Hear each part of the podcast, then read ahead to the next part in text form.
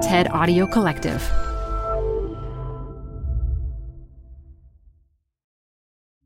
Got a business problem? There's a TED Talk for that. Stay updated on everything business on TED Business, a podcast hosted by Columbia Business School professor Modupe Akinola.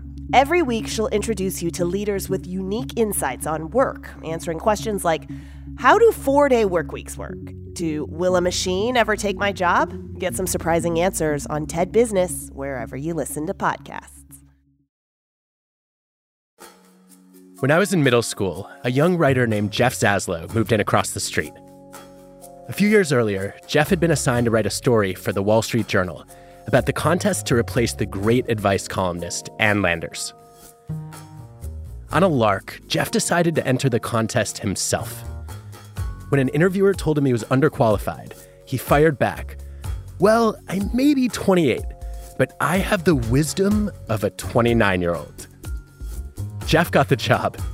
He went on to give sage advice for decades in his columns and in moving books like The Last Lecture with Randy Pausch. When I was thinking about writing my first book, I was really struggling with how to frame the idea.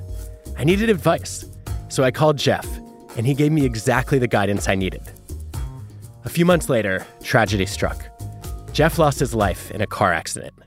He never got to give his last lecture and he never got to pick a successor to his advice column. But I have a strong hunch about who Jeff would have chosen the author of the wildly popular advice column, Dear Sugar. I didn't much read advice columns. I had never taken a class in psychology or any of those things that you'd think about people who give advice do. And I'd never even gone through therapy myself. For two years, she wrote it anonymously. Then, four days after Jeff died, the author revealed herself. My name is Cheryl Strayed, and I'm a writer. You might know Cheryl as the mega best-selling author of Wild. In the movie, she was played by Reese Witherspoon, and is the co-host of the podcast Dear Sugars. Cheryl gives advice with rare humanity and humility and humor. If Jeff were alive, I think he'd say she has the wisdom of several 29 year olds.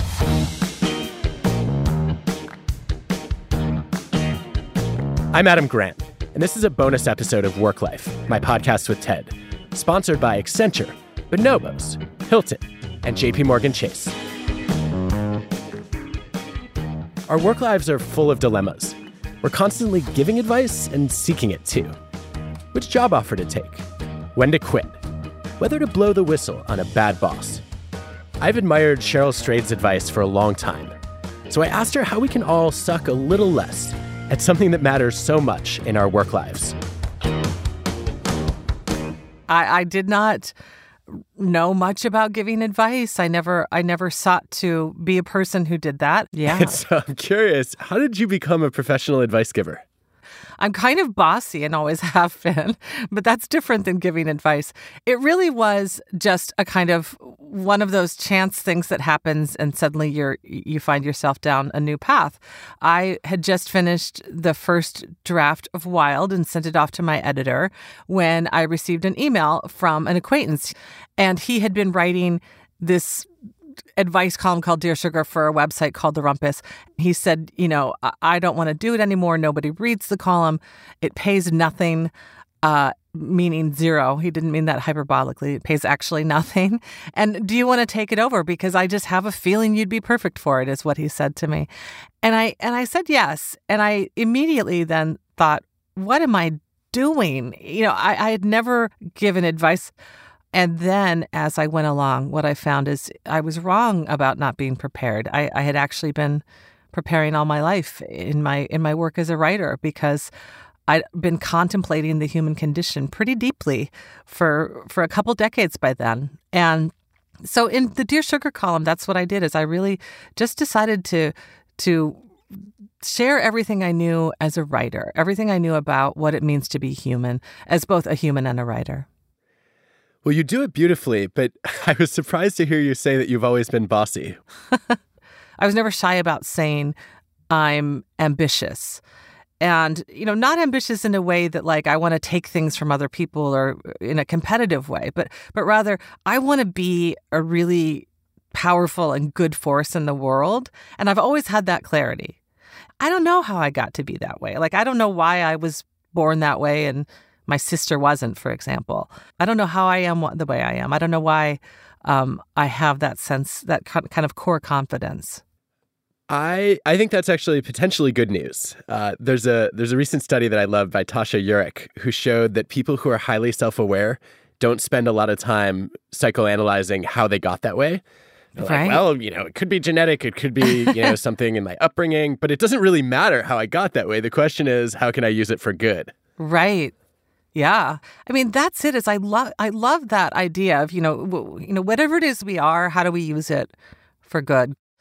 What I always hope to do as a writer in whatever form I was writing in is, is to really make people feel more human and make people feel more alive and more uh, you know, less alone, more connected to people around them, all, all of those things to feel beauty in their lives.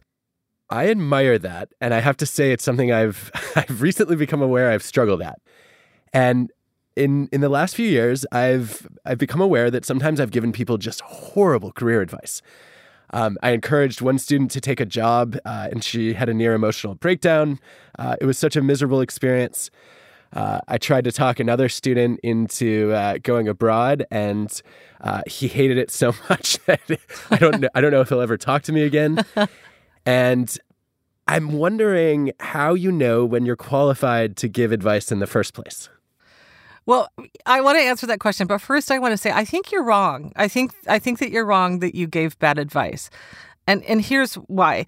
Life is a long game, right? And we don't know actually what those experiences will mean over time to those people. The person who lived abroad and hated it learned a lot. The person who took the job that she maybe shouldn't have taken because she, you know, had a breakdown learned something from that experience. And and sometimes, you know, we're 10 years out and we look back and we say, "Oh, that bad experience, that thing I shouldn't have done is the very reason I'm here right now in exactly the right place." And that has happened to me over and over again in my life. I'm going to guess it's happened to you as well. It's happened to all of your listeners.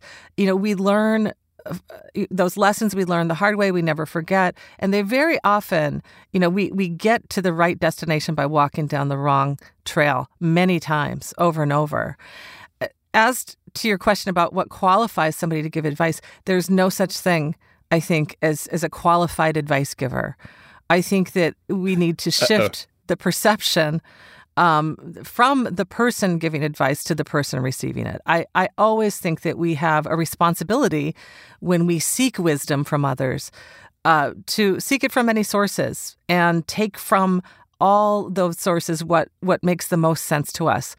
Well, I think that in some ways lets those of us who give uh, give advice off the hook, right? because you know, if if I can't predict where my advice is going to send you, and I can't tell if my advice is good or not, then I'm okay to just give it to anyone at any time. That you have to you have to believe that there's a difference between good and bad advice, don't you? Yeah, I mean, obviously, th- th- th- uh, which is a different question than if you're qualified. Bad advice has its own agenda, right? So, you know, I don't want you to do this because I don't want you to do this. I think where people overstep is there's a difference between having values and holding judgment about a path that somebody is taking. Where where do you think, Adam, you went wrong with these people? Is it do you think that you actually gave bad advice or are you just sad that the outcomes weren't what you hoped? Oh, that's a good question. I'm definitely sad that the outcomes were were distressing. Yeah. In both cases.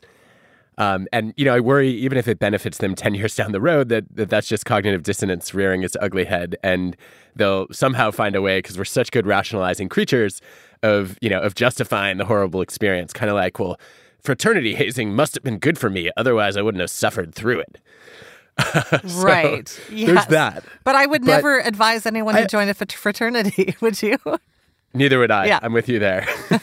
but you know, there's something interesting that you alluded to a, a, moment ago when we were talking about the, you know, the question of why my advice was potentially bad. And I, I didn't know this until now, but I feel like advice needs to be personalized in order to be useful. Yeah. And you have had this really interesting role where you give advice to complete strangers. Right. And I'm curious about how you deal with that in general. And specifically, I, I noticed that one of the things you do is you share your own experiences. I've always shied away from that um, because sociologists often talk about what they call conversational narcissism. Right. Where, you know, someone says, Oh, I'm really sad that my grandpa just died. And you're like, Oh, I totally know how you feel. My cat just threw up. Yeah. It was really sad. And you don't you don't do this in a narcissistic way though. There's there's something that you do when you share personal anecdotes that's helpful and that doesn't make the conversation about you. And so I'm wondering if you could explain how that works. Yeah. It's it's absolutely something I thought about a lot before I decided to start using stories from my own life uh, in the column. It's a very careful balance. Um, what what happened in my mind is this: when I have had the deepest eras of suffering in my life, the deepest sorrows, heartbreaks, my grief, you know, struggles, all of those things. The place that I've turned is to books. I have found that reading about the lives of others, the ways that other people have loved and lost and lifted themselves up again, have been really consoling to me, really illuminating to me. They they made me feel less alone. They they lit a path. They made me think about possibilities. And so I really just wanted to do that with my with my stories, you know. And so the stories available to me in my advice giving were the, the things that I'd lived through, the things that I'd witnessed and seen and felt. And so that's you know that's what I tried to do uh, in, in, as in the Dear Sugar column. That's what I I mean I believe in the power of story. That's what we mean, I think, when we use that phrase. The power of story is the is the way that we can actually feel less alone because somebody has shared their life with us. Uh, that makes a ton of sense. And I think it, it actually makes a huge difference just to hear you say, here's why I'm telling you the story. So, like, and the key difference there too is when when I tell a story in the sugar column, you'll notice I always we the point of it always is the letter writer. We always wind back to the letter writer. When you're in conversation with somebody who's you know do, does that thing of like, oh, let me tell you about me, is it never comes back to the to, to the speaker it, or you know to the original speaker. It, it's always then it's the difference between you know, taking a detour that, that leads you um, around and then back to the main road, and you know, going going off in an entirely different direction that never returns and makes and makes the you know makes us feel really alone and, and abandoned. Um, so you know, I never in the sugar column. It was always the point of the story was always, I want you to know that I have deeply heard you, and I'm going to try to offer you the best help I can um, by by by telling you a story that might comfort you. That resonates for me a lot. And I've always wondered if that's because, you know, we have such a hard time predicting the future that, you know, it's easier to kind of delegate responsibility to somebody else for making our choices. And that way we don't have to kind of blame ourselves if it turns out to be a mistake. I also wonder if if part of what's going on there is that it's it's a little bit like it reminds me of uh, of something Danny Kahneman once told me. Uh, so you know he's a psychologist, wins the Nobel Prize in economics for his groundbreaking work on decision heuristics and biases. And then a reporter asks him, "How do you make important decisions in your life?" And Danny says, "Well, it's simple. I uh, I take the the final two options. I assign one heads, the other tails. I flip a coin, and then I observe my own emotional reaction. And if I don't like it, I flip again until I get the result that I didn't know I wanted." Right. Yeah. And I, I wonder, I wonder if sometimes we need that external source, whether you know it's a coin toss or whether it's it's you know an advice columnist. Uh, yeah. Uh, to you know to just reinforce what we think we're seeing, but we're not totally clear on it. What do you think? Sometimes when you really have a dilemma, part of what you need to do is not about so much making a decision about the right the right thing to choose is is to accept the fact that with that choice, you're going to lose something you want. Because, of course, real dilemmas involve loss and they they ask us to to really practice acceptance to say you know i want both things uh, my husband and i did this um, uh, we have two kids who are 13 and 15 but when our kids were you know like toddlers we really went through this thing we, we were like okay do we want a third child and we had made all the you know these lists and these long conversations and went on walks. And w- what the truth was at the end of the day is that either choice would be a loss. Either choice would be wonderful. And we had to just simply decide to accept accept one of them. We decided to just stay with two kids, but that doesn't mean that you know I didn't really strongly part of me want a third child. You know, I mean, and and to really just get comfortable with acceptance is the key. I think. What what I think is so powerful about that is with acceptance. I guess with acceptance comes a willingness to let go of an option. Yeah. And say, you know, I'm, I'm going to close that door. How, how do you get comfortable doing that? you know it's that's a hard one i mean i don't know that that comfort is the word i would use i think that it's actually the opposite that you embrace you have to embrace the the truth that our lives even our good happy vibrant whole lives involve some some discomfort and some sorrow and some letting go and some regret um, you know, sometimes something as strong as regret. Like, well, if I could go back, I would have done this the other way, you know? And it's okay. It's okay to have that be a fact of your life. And so to me, acceptance is is about being able to carry and hold the things that are uncomfortable. Well, you you had the great, I think, fortune that you were responding to people who asked for advice. Yeah. And one of the things that really bothers me is when people give unsolicited advice. Right. I'm curious about whether you think it's ever appropriate to give unsolicited advice, and if so, how to do it well. Pretty much never. Um, I mean, you know, in life threatening situations, but, you know, really it's generally a bad idea. And it is because, you know, it, it puts people on the defensive um, because unsolicited advice is nothing more than basically somebody walking up to you and saying, you're doing it wrong. And, and I know the right way to do it. And so, you know, even if you're right, it, it's it's very hard to receive that well. But I'm I'm very careful with that. You've kind of been the beneficiary of it, though, right? yeah. There are times where we do have to intervene um, in other people's lives. And boy, I've been on both sides of that situation, right? I've had people who uh, could see things uh, around, uh, see things about me um, that that really it was pretty important that they share with me. Um, that this is not the right thing to do. Like when I was justifying using heroin, quote unquote, recreationally, and I had a friend um, and and also my ex husband saying to me, "You're insane. Like you're not thinking clearly. There is no such thing as this being a light, you know, fun." mid 90s experience and they were right you know i couldn't see that then and and of course so yeah i mean i've been in that situation with friends too the category of unsolicited advice it goes beyond that because what you're really doing is intervening so that somebody may save their life yeah, it might be life threatening in some cases. In other cases, it's at least significantly life damaging. Yeah. And so you, right. you would say in that situation, you feel a, a responsibility at least to speak up. Yeah. And I think too that that's a different level. You know, there's a difference between giving advice and and telling the truth. And, you know, one of the things that can be really hard to say to somebody you love, but but I think it's really necessary to say it is I think I think you're in trouble you know, I think you you have a trouble with you you have a problem with drugs or alcohol. Like that's truth telling. Um because of course advice is like and then here are all the things you should do because of that. Like I think th- there's a powerful kind of bearing witness quality of the deepest advice where we simply say the truth about what we see and those are really, you know, hard things to say and they're hard things to hear. But the times in my life when when somebody has loved me enough to do that have been life changing. Well, this goes to a paradox that I'm a big fan of as a psychologist and uh, also kind of a hater of as a human being because it's it's made my life really difficult in a bunch of ways. Uh, so in psychology, it's called Solomon's paradox. And the idea is that we often give better advice to others than we take for ourselves. Right. What do you think is going on there?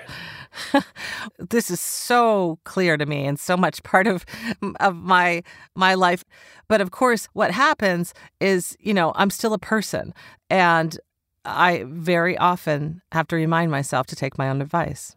Me too. And I think one of the other things, at least there, there's a little bit of research supporting this, is that when when we have to make decisions for ourselves, we tend to look at all of the criteria. Mm-hmm. And so, you know, I might make an Excel spreadsheet with, you know, 22 different factors and then try to, you know, create some kind of complicated equation where each one has a weight and then I don't like the result, so I change the weights and then I don't like it again and and when we give advice to other people, we tend to just zoom in on the the one or two or three most important factors Right. and just weigh the options on those. Well, and usually we don't even know all the factors, right? We don't know the other factors with with other people, That's but with right. ourselves, we know ourselves too well. Yeah. We have too much information about ourselves to make good decisions. That's really interesting. I think you're right. Yeah. I'm curious then when, when you think about taking your own advice, do you try to forget things about yourself? Do you try to put yourself, you know, in, in more of the advice giving frame of mind? How do you how do you overcome that paradox? Yeah, I mean, I think the way I experience it in my life, I think that there is always running inside me the true thing and then the truest thing. So, for example, one thing that I'm really, really struggling with lately a lot is I'm, I'm working on my next book and it's hard. And I feel terrible and I feel afraid and I feel like I can't do it. And I feel like all kinds of self self loathing and fear and shame and you know all, all the bad things. I feel all the bad things, right? But what I also do is I often give other people writing advice. I teach writing, and I'm always spouting off about how, you know, you can't let those negative emotions rule you. They're not true anyway. It's none of your business uh, what other people think of your work. Your your job is just to simply sit down and do the work. We all feel bad about our writing at times, and you you simply cannot allow that that voice in your head to win. Um, you know, on and on and on. So, you know, Yeah, this, I, these I hate her, by the way. she sounds like a horrible I person. know, but the thing is, is she's she's right. Okay, so so the true thing is, I feel ashamed and afraid. That's that's true. Like that's an a, an actual true thing I feel. The truer thing is that this is just part of the way it feels to write. And that if I simply do the work as as that best version of myself keeps telling other people to do, if I simply do the work and trust in that process as I have time and time again with my previous books, it's going to be okay. So the truest thing is do the work, it's going to be okay. You know, you asked how do I manage this paradox in my inside myself? You know, I I say that I just remind myself. I say, you know, trust the truest thing. The truest thing. The truest thing always loves you. The truest thing always is for you. And and the truest thing also will not deny the negative aspects of what it is you're trying to undertake. And so it's, you know, to sit here again, we're back at acceptance, to actually sit with the paradox, to say, like, yeah, you know, I don't always take my, my own advice. I know what the right thing to do is. I don't always do it. To actually embrace that, to make that part of your evolution toward that better version of yourself. I think that's uh, that's a really helpful way to think about it uh, because I think it it allows for it allows for some mistake making without you know necessarily beating ourselves up, uh, which is a, a great path towards self compassion. It is. But let, let me ask you this, Adam. I think the way that you and I try to be good good people and evolved people and we try to help other people be good people and evolved people like is is there an end of the road? Like like i mean like what if i what if i become my like my best version of myself? Like will there be a day or is it is it just always going to be ongoing? I, I hope it's always ongoing because I think that the best version of yourself is the one that's always looking for a better version of yourself. ooh that's good that's good okay. Well, one of the things I've I've been kind of grappling with lately is I guess it's the flip side of a dynamic we were talking about earlier, which is uh, there are times when I feel like I give advice that I know is helpful. And it's usually when when someone is leaning toward making a career decision that's based on what I know are going to be the wrong factors in the long run. Uh, like they, you know, they choose a, a much more miserable job solely because of prestige right sometimes what happens is I'll you know I'll give the advice. I'll say, look, I've I've seen I've had this co- version of this conversation 19 times. Uh, in all 19, the person is called four months later and said, you know, you were right. I really regretted this decision. Please be more forceful with the next person in my shoes so that they don't end up, you know, making the same error. right And inevitably, what happens in, in I think it's happened every time so far is the person then follows up with me and says, you know, thank you for your advice, uh, but I'm going with the prestigious option anyway. Do, do you, first of all, do you ever have that experience too of being frustrated that somebody ignored what you knew was good advice for them? Oh, yeah. Yeah, for sure. You know, there, that's why there's that phrase, I told you so. There's something exasperating about the person who's like, I told you so. You know, it's both satis- it's satisfying to some small degree, but mostly it's not. You know, sadly, most of us have to learn by doing. When I was in high school, one of my classmates got into Harvard and Stanford and agonized over it for months. And then after the decision deadline, he finally committed to Stanford. He changed his mind and he went back and said, Is it too late to undo the decision? And I look at that and think anybody who lives in a world where they think there's a prestige difference between Harvard and Stanford is insane. right? That that that's a subjective hierarchy, not an objective hierarchy. And so Right. I, I've been trying to figure out how do I get that kind of distinction through to people because I find very often the, the dilemmas that people come for advice on are those kinds of dilemmas where you know the, the options are either both so good or or both you know so ambiguous that there isn't a right answer and yet they're, they're kind of looking for one do you have advice on how to navigate that kind of advice situation Yeah, no, I mean that's it's really fascinating there too. Like that that that kind of conundrum because that is really very much where you have to do that thing you mentioned earlier like that you know highly personalized advice that to the extent that that is possible these schools are basically the same when it comes to the external factors and so then what's true is the only thing that matters when it comes to making a choice is those internal factors.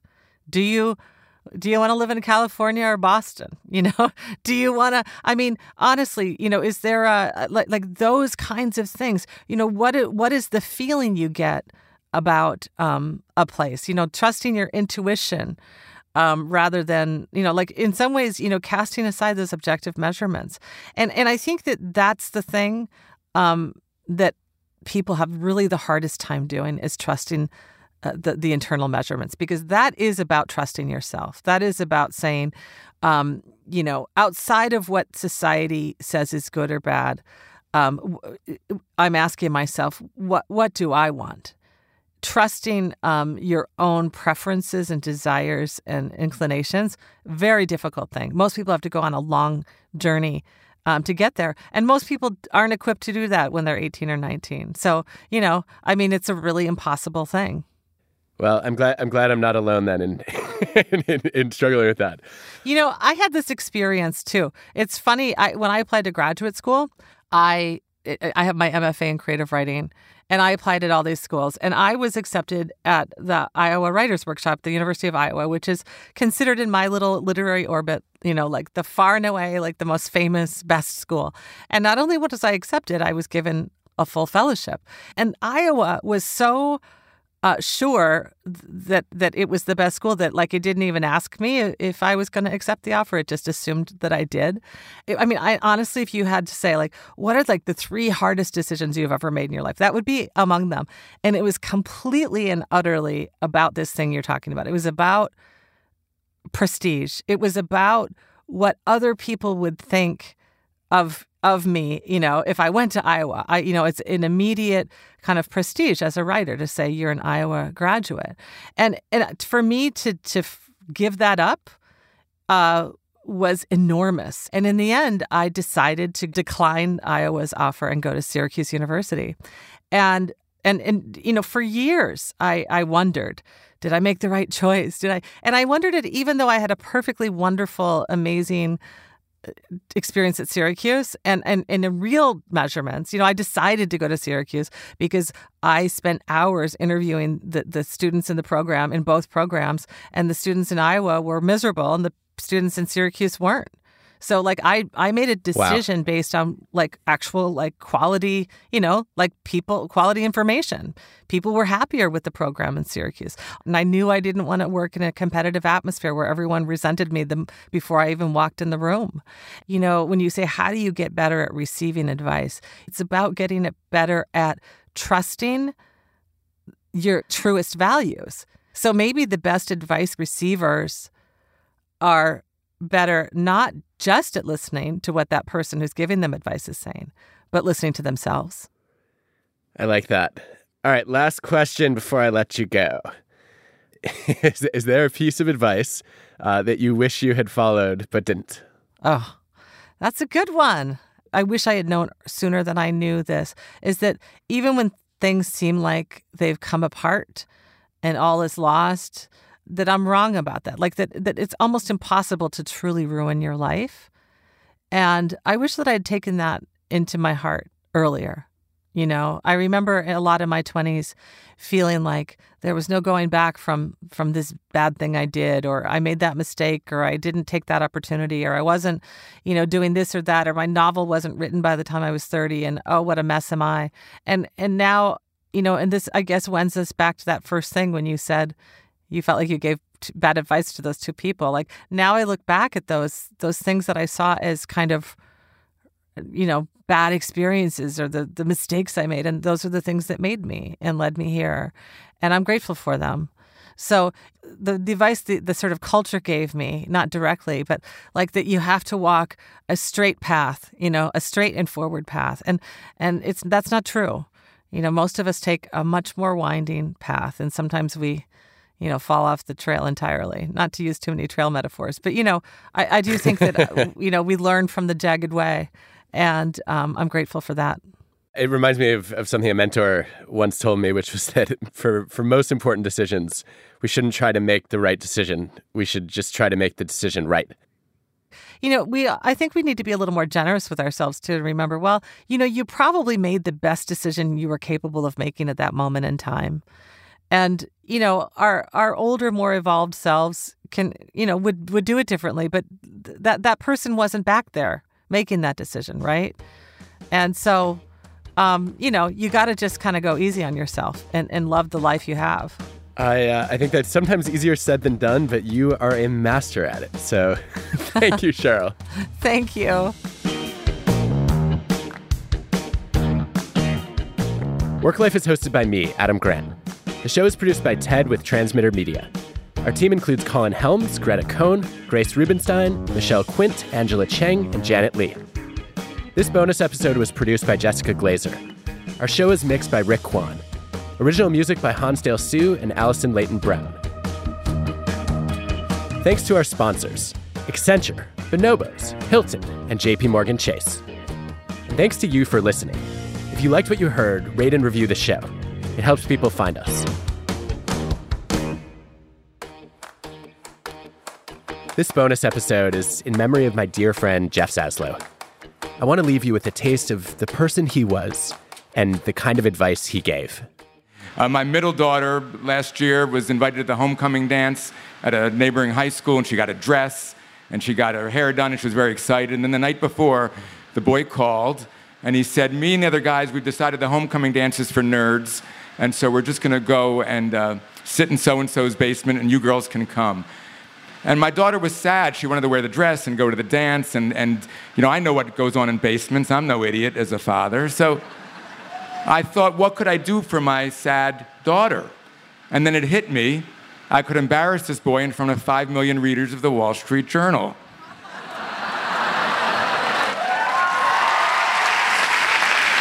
so that's what I did. I wrote a column and I told readers, I said, you tell your sons, be honorable, be, be, men of your word. If you ask her to go to the dance, you take them. And you tell your daughters that if a guy's not treating you right, the heck with him.